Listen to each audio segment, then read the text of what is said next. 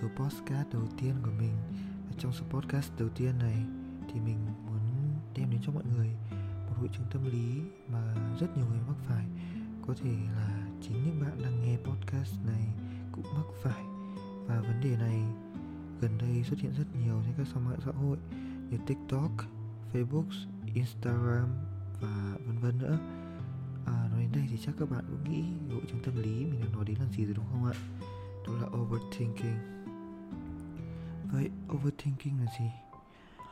À, theo mình hiểu thì overthinking là một hội chứng ở con người được biểu hiện khi họ có những suy nghĩ quá đà ngoài mức bình thường dù là những việc nhỏ nhất.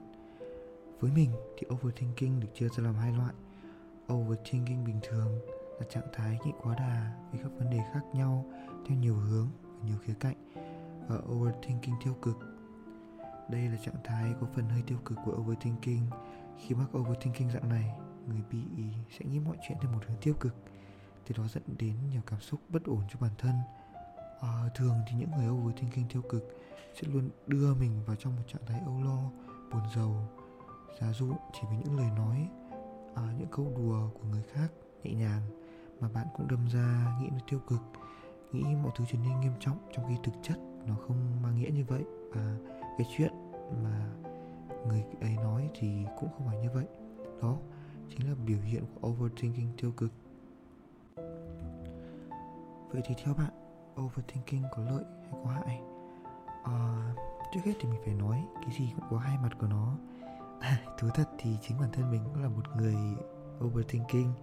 Mình nghĩ rất nhiều về mọi vấn đề luôn đặt trong luôn đặt mình trong một cái trạng thái là à vấn đề thì như này vấn đề thì như kia. Trong khi thực chất nó không phức tạp như vậy. Vậy overthinking thưa các bạn có lợi nhiều hơn hay có hại nhiều hơn? Khó để nói, đúng không? Nhưng mình đoán chắc là các bạn sẽ trả lời là có hại nhiều hơn. Mình thừa nhận, overthinking đem lại cho chúng ta rất nhiều điều không tốt đẹp gì. Nó cũng khiến chúng ta luôn trong tình trạng phải nghĩ. Dù chuyện đó nhỏ nhặt nhất cũng nghĩ, nhiều khi chính bản thân cũng cảm thấy khó chịu. Overthinking khiến chúng ta khá nhạy cảm với người khác quan hệ của chúng ta dường như khó mà phát triển theo một hướng bình thường và bền vững. Không thể tự nhiên được. À, bên cạnh đó overthinking ít nhiều cũng đem đến cho chúng ta những lần suy nghĩ tiêu cực về những khía cạnh khiến tâm trạng à, của chúng ta đi xuống và khó lòng và chữa lành. Nhưng mà bên cạnh những cái tác hại đó thì uh, overthinking dường như đối với mình có rất nhiều lợi ích. Uh, ai bảo là overthinking không có lợi? Thì những người đó là sai nhá. Thường thì những người overthinking sẽ có một cái giác quan rất nhạy cảm và giàu cảm xúc. Tâm trạng của họ đôi khi cũng à, cũng rõ ràng. Ở những người overthinking có một trực giác dường như là rất sắc bén có thể nhìn nhận con người rất chính xác. Các bạn đừng nghĩ là overthinking là một nhược điểm của mình. Overthinking thực chất là một món quà trời ban. Như mình đã nói chính bản thân mình cũng là một người mắc chứng overthinking. Nhưng uh, nhiều suy nghĩ đó lại khiến mình nhìn nhận vấn đề thực tế hơn rõ ràng hơn thậm chí sắc sảo hơn. Để mà nói thì overthinking đã đem lại cho mình bộ óc khá nhạy bén về hai chữ cảm xúc. Overthinking đem lại cho người bị một chút hình bình yên nữa. Đối với mình thì là như vậy. À, họ nghĩ nhiều thì thường họ sẽ hiểu nhiều. Do vậy họ lại càng dễ để biết được những gì mình cần làm những gì mình cần tiếp tục và những gì mình cần phải buông bỏ. Mình cá là có nhiều bạn đang mới nghe podcast của mình à, bị overthinking hoặc bạn của bạn cũng mắc phải cái hội chứng này đúng chứ? Vậy bạn đã đối mặt với overthinking với bạn bè bị overthinking hay với những lời tiêu điều của người khác về chứng overthinking của bản thân như nào?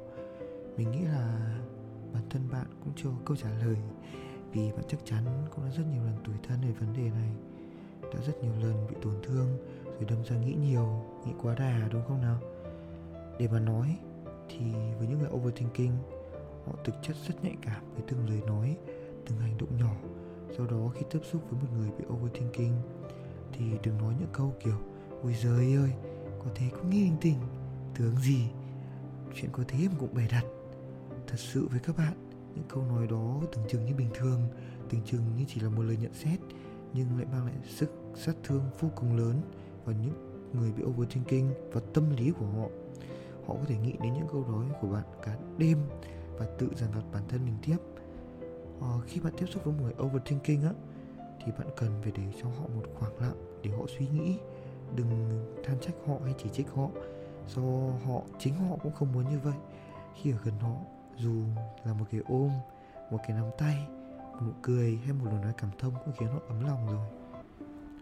Để mà nói thì rất nhiều người rất nhiều bạn trẻ bây giờ đang bị overthinking và mình cũng từng nhận được rất nhiều câu hỏi của những người bạn của mình là à làm sao để mà mày có thể vượt qua được cái overthinking hay là làm sao mà mày có thể đem cái overthinking vào cuộc sống và biến nó như một phần của bản thân như vậy?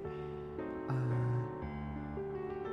cái này thì mình cũng hơi khó trả lời tại vì bản thân mình à, cũng không biết là mình đã vượt qua như thế nào nhưng mà để mà nói thì theo kinh nghiệm của mình thì uh, mình không bao giờ coi overthinking đối với mình là một nhược điểm cả.